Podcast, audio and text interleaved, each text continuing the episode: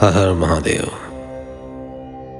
Schedule संहिता के पार्वती खंड के इस एपिसोड में आप सुनेंगे अध्याय पंद्रह से लेकर अध्याय उन्नीस तक। तो चलिए आरंभ करते हैं पंद्रहवें अध्याय से। पंद्रहवें अध्याय में तारकासुर का जन्म एवं उसके तप का वर्णन मिलता है। ब्रह्मा जी बोले, हे मुनिश्रेष्ठ नारद, कुछ समय बाद वज्रांग की पत्नी गर्भवती हो गई। समय पूर्ण होने पर उसकी पत्नी ने एक पुत्र को जन्म दिया। वह बालक बहुत लंबा चौड़ा था, उसका शरीर बहुत अधिक विशाल था, वह अत्यंत शक्तिशाली और पराक्रमी था। उसके जन्म के समय सारे संसार में कोहराम मच गया, चारों ओर उपद्रव होने लगे, आकाश में भयानक बिजलियां चमकने लगीं तथा चारों दिशाओं में भयंकर गर्जनाएं होने लगीं। धरती पर भूकंप आ गया, पहाड़ कांपने लगे, नदी सरोवर का जल जोर जोर से उछलने लगा, चारों ओर आंधियां चलने लगीं, सूर्य को राहु ने निगल लिया और चारों ओर अंधकार छा गया। उसके जन्म के समय के ऐसे अशुभ लक्षणों को देखते हुए कश्यप मुनि ने उसका नाम तारक रखा। तारक का जन्म हो जाने पर वज्रांग के घर ही उसका लालन पालन होने लगा। थोड़े ही समय में तारक का शरीर और बड़ा हो गया, वह पर्वत के समान विशाल और विकराल होता जा रहा था। कुछ समय पश्चात तारक ने अपनी माता और पिता वज्रांग से तपस्या करने की आज्ञा मांगी। तब उसके माता पिता ने प्रसन्नतापूर्वक उसको आज्ञा प्रदान कर दी। साथ ही उसकी माता ने उसे यह आदेश दिया कि वह देवताओं को अवश्य जीते और उन पर अपना आधिपत्य कर स्वर्ग पर अधिकार कर ले। अपनी माता की आज्ञा पाकर वज्रांग का पुत्र तारक तपस्या करने के लिए मधुवन चला गया। वहाँ तारक ने मुझे प्रसन्न करने के लिए कठोर तप करना आरंभ कर दिया। उसने अपने दोनों हाथों को सिर के ऊपर ऊंचा कर लिया और ऊपर की ओर देखने लगा तथा एक पैर पर खड़े होकर एकाग्र मन से सौ वर्ष तक तपस्या करता रहा। उस समय वह केवल जल और वायु से ही अपना जीवन यापन कर रहा था। तत्पश्चात उसने सौ वर्ष जल में, सौ वर्ष थल में, सौ वर्ष अग्नि में रहकर कठिन तप करके मुझे प्रसन्न करने का प्रयत्न किया। फिर सौ वर्ष पृथ्वी पर हथेली धारण करके, सौ वर्ष वृक्ष की शाखा को पकड़कर तथा अनेकों प्रकार के दुख सह सहकर वह तप करता रहा। इस तपस्या के प्रभाव से उसके शरीर से तेज निकलने लगा, जिससे देवलोक जलने लगा। यह देखकर सभी देवता घबरा गए। फिर मैं स्वयं तारकासुर के पास वरदान देने के लिए गया। मैंने तारकासुर से कहा, तारक, मैं तुम्हारी इस दुस्सह तपस्या से बहुत प्रसन्न हूँ।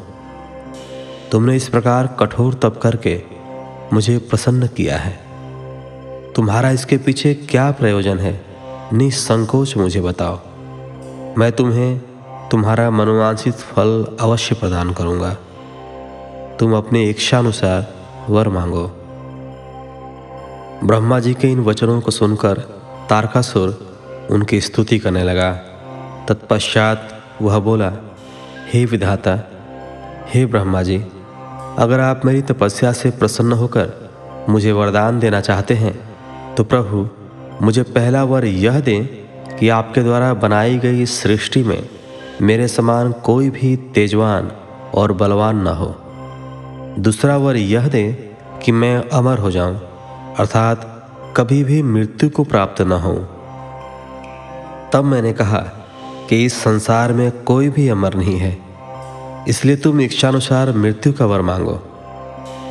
तारक ने अहंकार भरी विनम्रता से निवेदन किया, भगवान, मेरी मृत्यु भगवान शंकर के वीर से उत्पन्न बालक के चलाए हुए शस्त्र से ही हो, और कोई मेरा वध न कर पाए।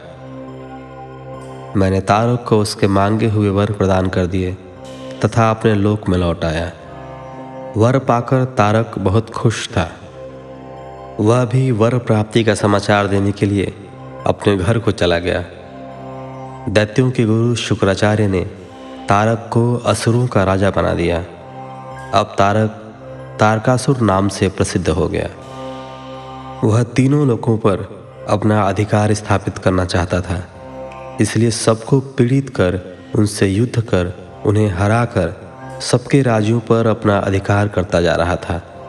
स्वर्ग के राजा इंद्र ने भी डर कर अपना वाहन ऐरावत हाथी, अपना खजाना और नौ सफ़ेद रंग के घोड़े उसे दे दिए। ऋषियों ने डर के मारे कामधेनु गाय तारकासुर को दे दी। इसी प्रकार अन्य देवताओं ने भी अपनी अपनी प्रिय वस्तुएं तारकासुर को अर्पित कर दीं। अन्य लोगों के पास भी जो उत्तम उत्तम वस्तुएं थीं, उन्हें भी दैत्यराज तारक ने अपने अधिकार में कर लिया। इतना ही नहीं, समुद्रों ने भी भयभीत होकर अपने अंदर छिपे सभी अमूल्य रत्न निकालकर तारकासुर को सौंप दिए। तारकासुर के भय से पूरा जगत कांपने लगा था। उसका आतंक दिनों दिन बढ़ता ही जा रहा था। पृथ्वी, सूर्य, चंद्रमा, वायु, अग्नि सभी तारकासुर के डर के कारण अपने सभी कार्य सुचारू रूप से कर रहे थे।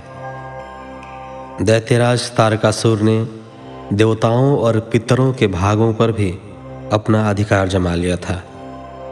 उसने इंद्र को युद्ध में हराकर स्वर्ग का सिंहासन भी हासिल कर लिया था। उसने स्वर्ग के सभी देवताओं को वहां से निष्कासित कर दिया, जो अपनी प्राण रक्षा के लिए इधर उधर भटक रहे थे। सोलहवां अध्याय, तारक का स्वर्ग त्याग। ब्रह्मा जी बोले, नारद जी, सभी देवता तारकासुर के डर के कारण मारे मारे इधर उधर भटक रहे थे। इंद्र ने सभी देवताओं को मेरे पास आने की सलाह दी। सभी मेरे पास आए। सभी देवताओं ने मुझे हाथ जोड़कर प्रणाम किया और मेरी अनेकों प्रकार से स्तुति करने लगे। अपना दुख दर्द बताते हुए देवता कहने लगे, हे विधाता, हे ब्रह्मा जी, आपने ही तारकासुर को अभय का वरदान दिया है। तभी से तारक त्रिलोकों को जीतकर अभिमानी होता जा रहा है। उसने लोगों को डरा धमका कर उन्हें अपने अधीन कर लिया है। तारक ने स्वर्ग पर भी अपना अधिकार स्थापित कर लिया है और हम सभी को स्वर्ग से निकाल दिया है। उसने इंद्र के सिंहासन पर भी अपना अधिकार कर लिया है। अब उसके आदेश से उसके असुर हमारे प्राणों के प्यासे बनकर हमें ही ढूंढ रहे हैं। तभी हम अपने प्राणों की रक्षा के लिए आपके शरण में आए हैं। हे प्रभु, हमारे दुखों को दूर कीजिए। देवताओं के कष्टों को सुनकर मुझे बहुत दुख हुआ। मैंने उन्हें सांत्वना देते हुए कहा, मैं इस संबंध में कुछ भी नहीं कर सकता, क्योंकि तारकासुर के घोर तप से प्रसन्न होकर ही मैंने उसे अतुल्य बलशाली होने का वर प्रदान किया था, परंतु उसने मदान्ध होकर सभी देवताओं और मनुष्यों को प्रताड़ित किया है और उनकी संपत्तियों पर जबरदस्ती अपना अधिकार कर लिया है। इसलिए अब आप सभी इस बात से निश्चिंत रहिए कि एक दिन तारकासुर का विनाश अवश्य ही होगा। उसकी मृत्यु जरूर होगी, पर इस समय हम विवश हैं। इस समय तारक को मैं, विष्णु जी और शिव जी, इन तीनों में से कोई नहीं मार सकता, क्योंकि उसने मुझसे वर पाया है कि उसका वध शिव जी के वीर से उत्पन्न उनके पुत्र के द्वारा ही हो सकता है। इसलिए तुम सबको शिव जी के विवाह के पश्चात उनके पिता बनने तक प्रतीक्षा करनी ही पड़ेगी। प्रतीक्षा के अलावा अन्य कोई भी उपाय संभव नहीं है।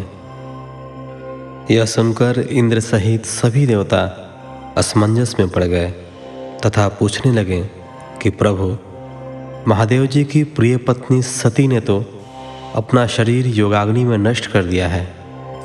अब वे कैसे और किससे विवाह करेंगे और यह कैसे संभव हो सकेगा? तब मैंने उन्हें बताया कि प्रजापति दक्ष की पुत्री और त्रिलोकीनाथ शिव जी की प्राणवल्लभा सती हिमालय पत्नी मैना के गर्भ से जन्म लेकर बड़ी हो गई हैं। उनका नाम पार्वती है।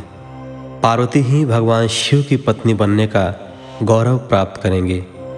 अतः अब तुम भगवान शिव के पास जाकर उन्हें विवाह के लिए राजी करने की कोशिश करो।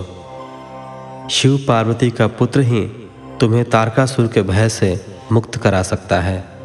अतएव तुम भगवान शिव से प्रार्थना करो कि वे पार्वती के साथ विवाह करने के लिए राजी हो जाएं। इस बात को अच्छे से जान लो कि शिव पुत्र ही तुम्हारा उद्धार कर सकता है।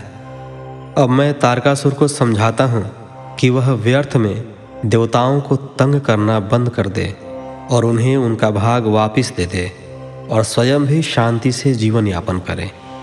यह कहकर मैंने इंद्र व अन्य देवताओं को वहाँ से विदा किया। तत्पश्चात मैं स्वयं तारकासुर को समझाने के लिए उसके पास गया। तारकासुर ने मुझे प्रणाम किया और मेरी स्तुति एवं वंदना करने लगा। मैंने तारकासुर से कहा, हे पुत्र तारक, मैंने तुम्हारी भक्ति भाव से की गई तपस्या से प्रसन्न होकर तुम्हें मनोवांछित वर प्रदान किए थे। वे वरदान मैंने खुशी से तुम्हारी बेहतरी के लिए दिए थे, परंतु तुम उन वरदानों का गलत उपयोग कर रहे हो। वर प्राप्त करने के उपरांत तुम अपनी सीमाओं को भूल गए हो। अनावश्यक अभिमान के नशे में चूर होकर तुम्हें यह भी याद नहीं रहा कि देवता सर्वथा पूजनीय और वंदनीय होते हैं। तुमने उन्हें भी कष्ट पहुंचाया है, साथ ही उन्हें स्वर्ग से निकालकर बेघर कर दिया है। तुम्हारे सशस्त्र सैनिक अभी भी देवताओं को मारने के लिए ढूंढ रहे हैं।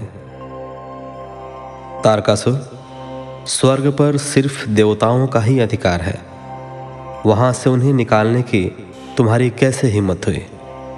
स्वर्ग का राज्य छोड़कर वापस पृथ्वी पर लौट जाओ और वहीं पर शासन करो, यह मेरी आज्ञा है।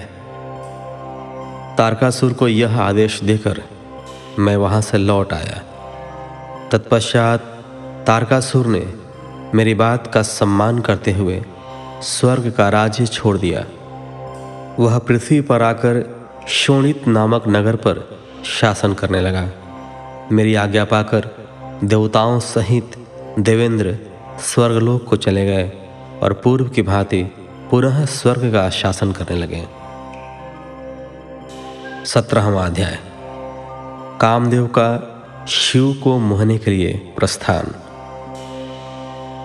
ब्रह्मा जी बोले, नारद, स्वर्ग में सब देवता मिलकर सलाह करने लगे कि किस प्रकार से भगवान रुद्र काम से सम्मोहित हो सकते हैं। शिव जी किस प्रकार पार्वती जी का पाणी ग्रहण करेंगे। यह सब सोचकर देवराज इंद्र ने कामदेव को याद किया।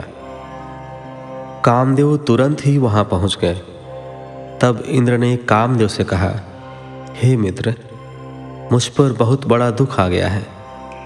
उस दुख का निवारण सिर्फ तुम ही कर सकते हो। हे काम, जिस प्रकार वीर की रक्षा रणभूमि में स्त्रियों के कुल की परीक्षा पति के असमर्थ हो जाने पर होती है, उसी प्रकार सच्चे मित्र की परीक्षा विपत्ति काल में ही होती है। इस समय मैं भी बहुत बड़ी मुसीबत में फंसा हुआ हूँ और इस विपत्ति से आप ही मुझे बचा सकते हैं। यह कार्य देवहित के लिए है, इसमें कोई संशय नहीं है। देवराज इंद्र की बातें सुनकर कामदेव मुस्कुराए और बोले, हे देवराज, इस संसार में कौन मित्र है और कौन शत्रु, यह तो वाकई देखने की वस्तु है। इसे कहकर कोई लाभ नहीं है। देवराज, मैं आपका मित्र हूँ और आपकी सहायता करने की पूरी कोशिश अवश्य ही करूँगा। इंद्रदेव, जिसने आपके पद और राज्य को छीनकर आपको परेशान किया है, मैं उसे दंड देने के लिए आपकी हर संभव मदद अवश्य करूँगा। अतः जो कार्य मेरे योग्य है, मुझे अवश्य बताइए। कामदेव के इस कथन को सुनकर इंद्रदेव बड़े प्रसन्न हुए और उनसे बोले, हे तात, मैं जो कार्य करना चाहता हूँ उसे सिर्फ आप ही पूरा कर सकते हैं। आपके अतिरिक्त कोई भी उस कार्य को करने के विषय में सोच भी नहीं सकता। तारक नाम का एक प्रसिद्ध दैत्य है। तारक ने ब्रह्मा जी की घोर तपस्या कर वरदान प्राप्त किया है तारक अजेय हो गया है। अब वह पूर्णतः निश्चिंत होकर पूरे संसार को कष्ट दे रहा है। वह धर्म का नाश करने को आतुर है। उसने सभी देवी देवताओं और ऋषि मुनियों को दुखी कर रखा है। हम देवताओं ने उससे युद्ध किया, परंतु उस पर अस्त्र शस्त्रों का कोई प्रभाव नहीं पड़ा। यही नहीं, स्वयं श्रीहरि का सुदर्शन चक्र भी तारक का कुछ नहीं बिगाड़ सका। मित्र, भगवान शिव के वीर्य से उत्पन्न हुआ बालक ही तारकासुर का वध कर सकता है। अतः तुम्हें भगवान शिव के हृदय में आसक्ति पैदा करनी है। भगवान शंकर इस समय हिमालय पर्वत पर तपस्या कर रहे हैं और देवी पार्वती अपनी सखियों के साथ मिलकर महादेव जी की सेवा कर रही हैं। ऐसा करने के पीछे देवी पार्वती का उद्देश्य प्रभु शिव को पति रूप में प्राप्त करना है, परंतु भगवान शिव तो परम योगी हैं। उनका मन सदैव ही उनके वश में है। हे कामदेव, आप कुछ ऐसा उपाय करें कि भगवान शंकर के हृदय में पार्वती का निवास हो जाए और वे उन्हें अपनी प्राण वल्लभा बनाकर उनका पाणी ग्रहण कर लें। आप कुछ ऐसा कार्य करें जिससे देवताओं के सभी कष्ट दूर हो जाएं और हम सभी को तारकासुर नामक दैत्य से हमेशा के लिए छुटकारा मिल जाए। यदि कामदेव आप ऐसा करने में सफल हो जाएंगे तो हम सभी आपके सदैव आभारी रहेंगे।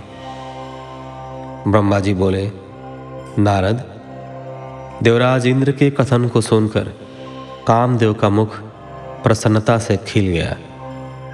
तब कामदेव देवराज से कहने लगे कि मैं इस कार्य को अवश्य करूंगा। इंद्रदेव को कार्य करने का आश्वासन देकर कामदेव अपनी पत्नी रति और वसंत को अपने साथ लेकर हिमालय पर्वत पर चल दिए, जहां शिव जी तपस्या कर रहे थे। अठारहवां अध्याय, कामदेव का भस्म होना। ब्रह्मा जी बोले, हे मुनि नारद, कामदेव अपनी पत्नी रति और वसंत ऋतु को अपने साथ लेकर हिमालय पर्वत पर पहुँचे, जहाँ त्रिलोकीनाथ भगवान शिव शंकर तपस्या में मग्न बैठे थे। कामदेव ने शिव जी पर अपने बाण चलाए। इन बाणों के प्रभाव से शिव जी के हृदय में देवी पार्वती के प्रति आकर्षण होने लगा तथा उनका ध्यान तपस्या से हटने लगा।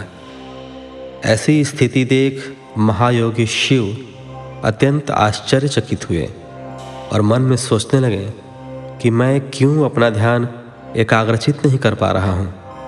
मेरी तपस्या में यह कैसा विघ्न आ रहा है। अपने मन में यह सोचकर भगवान शिव इधर उधर चारों ओर देखने लगे। जब महादेव जी की दृष्टि दिशाओं पर पड़ी तो वे भी डर के मारे कांपने लगी। तभी भगवान शिव की दृष्टि सामने छिपे हुए कामदेव पर पड़ी। उस समय काम पुनः बाण छोड़ने वाले थे। उन्हें देखते ही शिवजी को बहुत क्रोध आ गया। इतने में काम ने अपना बाण छोड़ दिया, परंतु क्रोधित हुए शिवजी पर उसका कोई प्रभाव नहीं हो सका।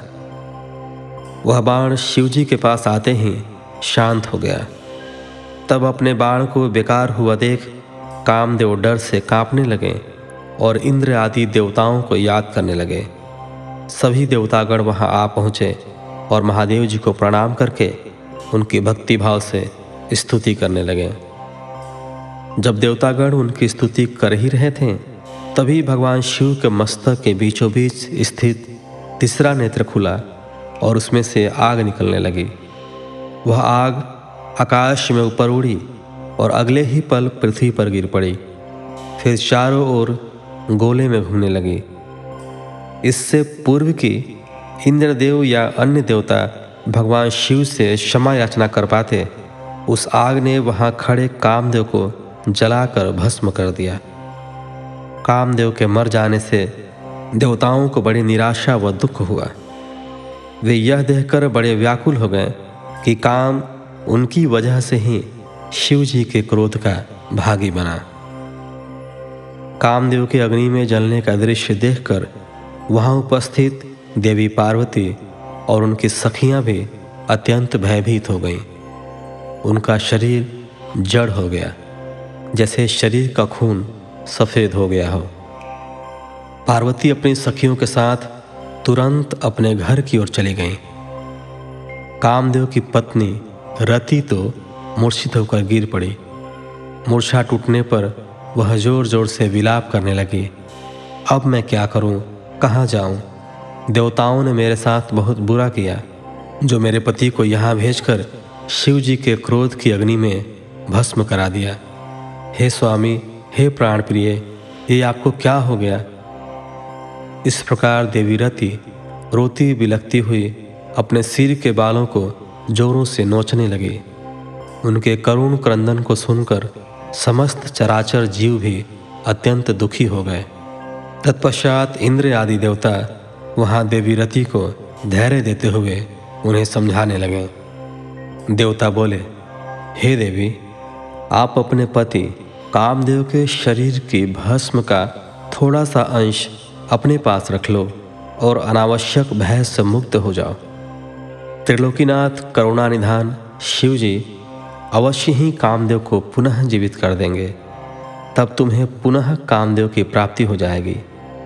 वैसे भी संसार में सब कुछ पूर्व निश्चित कर्मों के अनुसार ही होता है, अतः आप दुख को त्याग दें, भगवान शिव अवश्य ही कृपा करेंगे। इस प्रकार देवी रति को अनेक आश्वासन देकर सभी देवता शिव जी के पास गए और उन्हें प्रणाम करते हुए कहने लगे, हे भक्तवत्सल, हे त्रिलोकीनाथ भगवान, आप कामदेव के ऊपर किए अपने क्रोध पर पुनः विचार अवश्य करिए। कामदेव यह कार्य अपने लिए नहीं कर रहे थे, इसमें उनका निजी स्वार्थ कतई नहीं था। हे भगवान, हम सभी तारकासुर के सताए हुए थे। उसने हमारा राज्य छीन कर हमें स्वर्ग से निष्कासित कर दिया था, इसलिए तारकासुर का विनाश करने के लिए ही कामदेव ने यह कार्य किया था। आप कृपा करके अपने क्रोध को शांत करें और रोती बिलखती कामदेव की पत्नी रति को समझाने की कृपा करें, उसे सांत्वना दें, अन्यथा हम यही समझेंगे कि आप हम सभी देवताओं और मनुष्यों का संहार करना चाहते हैं। हे प्रभु, कृपा कर रति का शोक दूर करें। तब सदाशिव बोले, हे देवगणों, हे ऋषियों, मेरे क्रोध के कारण मैंने कामदेव को अपने तीसरे नेत्र से भस्म कर दिया है। जो कुछ हो गया है उसको अब बदला नहीं जा सकता, परंतु कामदेव का पुनर्जन्म अवश्य होगा। जब विष्णु भगवान श्री कृष्ण का अवतार लेंगे और रुक्मणी को अपनी पत्नी के रूप में स्वीकारेंगे, तब देवी रुक्मणी के गर्भ से श्री कृष्ण के पुत्र के रूप में कामदेव जन्म लेंगे। उस समय कामदेव प्रद्युम्न नाम से जाने जाएंगे। प्रद्युम्न के जन्म के तुरंत बाद ही शंबर नाम का असुर उसका अपहरण कर लेगा और उसे समुद्र में फेंक देगा। रति, तब तक तुम्हें शंबर के नगर में ही निवास करना होगा। वहीं पर तुम्हें अपने पति कामदेव की प्रद्युम्न के रूप में प्राप्ति होगी। वहीं पर प्रद्युम्न के द्वारा शंबरासुर का वध होगा।